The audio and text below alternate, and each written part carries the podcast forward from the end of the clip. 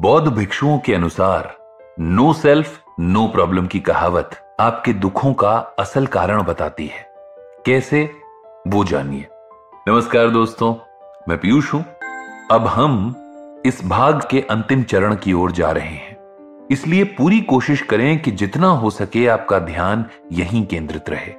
वैसे ये आपके लिए अब तक के सभी भागों में सीखी बातों की एक परीक्षा की घड़ी भी समझी जा सकती है।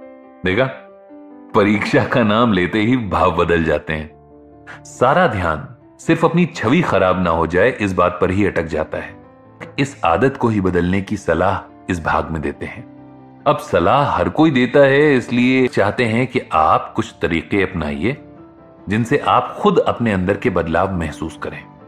सबसे पहले हम में से ज़्यादातर लोग हर बात को अपने ऊपर ले लेते हैं। यानी जो भी हुआ, वो हमारे साथ हुआ। जिसने जो कहा, वो हमें कहा। शायद कई बार तो बिना कुछ हुए भी, या यूँ कहें कि हम सब कुछ अपने लिए ही समझ लेते हैं।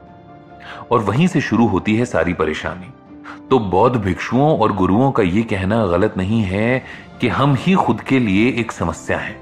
जब भी हम हर बात को अपने आप से जोड़ने लगते हैं, तब तब हमारे सोचने की शक्ति में एक नकारात्मक दबाव बनने लगता है। हर बात पर संदेह और खतरा महसूस होने लगता है।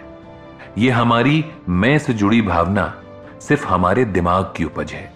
यानी हमें इस सोच की ज़रूरत नहीं है। यह सोच हमारे दिमाग के एक बहुत ही छोटे से हिस्से से आती है।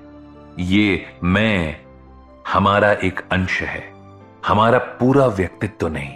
फ़िल्मों का उदाहरण देते हुए बताते हैं कि जैसे हर सीन में फ्रेम बदलते रहते हैं। और हमें हर एक दृश्य अलग और नया दिखाई देता है, वैसे ही हमारी सोच में भी बदलाव आता है। ये बात हमारी मैं वाली आदत पर भी लागू होती है। ये अपने बारे में सोचने की भावना आपके जज्बातों पर निर्भर करती है। जब मन उदास हो, तब कुछ और और जब खुश हो, तब कुछ और।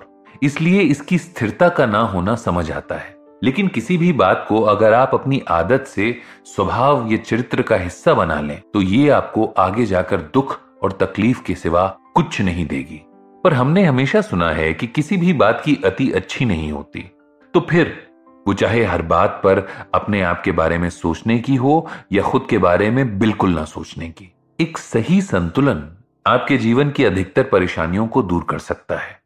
अब तक हमने सुने कई सारे ऐसे अवगुण, जिनसे ये समझ आया कि सिर्फ़ अपने बारे में सोचना अच्छा नहीं है, लेकिन ये खुद को पूरी तरह भुला देना भी ठीक नहीं है। आप एक अलग प्राणी हैं, आपकी सोच, आपके विचार, आपकी पसंद, नापसंद, सब अलग हो सकती है। इसलिए आपकी उपलब्धियाँ और निराशा भी। एक छोटा सा उदाहरण देते हुए कहते हैं कि जब आप किसी से अपने प्यार का इजहार करने जाते हैं, तब आई लव यू यानी मुझे तुमसे प्यार है ही कहते हैं। लव इज़ राइजिंग यानी प्यार उमड़ रहा है। कहकर जवाब की उम्मीद नहीं करते। वैसे ही हर जगह से मैं को हटा देंगे तो भी आप ही नुकसान झेलेंगे। अब इस गुत्थी को सुलझाने के लिए सबसे पहले अपने मन को जागरूक करें। ये देखें कि आप किन परिस्थितियों में अपने आप के बारे में ही सोचते हैं और क्यों? और अपने बोलचाल में भी मैं को कोशिश करके कम लाएँ, ताकि धीरे धीरे आपका दिमाग भी इस संकुचित मानसिकता से बाहर आ पाए। अपने अंदर दया और सद्भावना लाएँ, ये गुण आपके हाथ में है। दूसरों की मदद करें, चाहे पैसे से हो, समय से हो या शरीर से। एक अच्छी बात या सलाह, कुछ भी हो, उसे दे भी और माने भी। पर दया के इस भाव को जगाना ज़रूरी है। हम कई बार हर चीज़ पर अपना अधिकार समझने लगते हैं। मानो, सब हमारी मुट्ठी में है। लेकिन जैसे ही मुट्ठी खुली, दान और दया की भावना अपने आप आ जाती है और मैं का स्रोत वहीं से खत्म हो जाता है। हम कई बार खुद को शक्तिशाली और बेहतर बनाने की होड़ में खुद के साथ ही बड़ा अत्याचार करते हैं।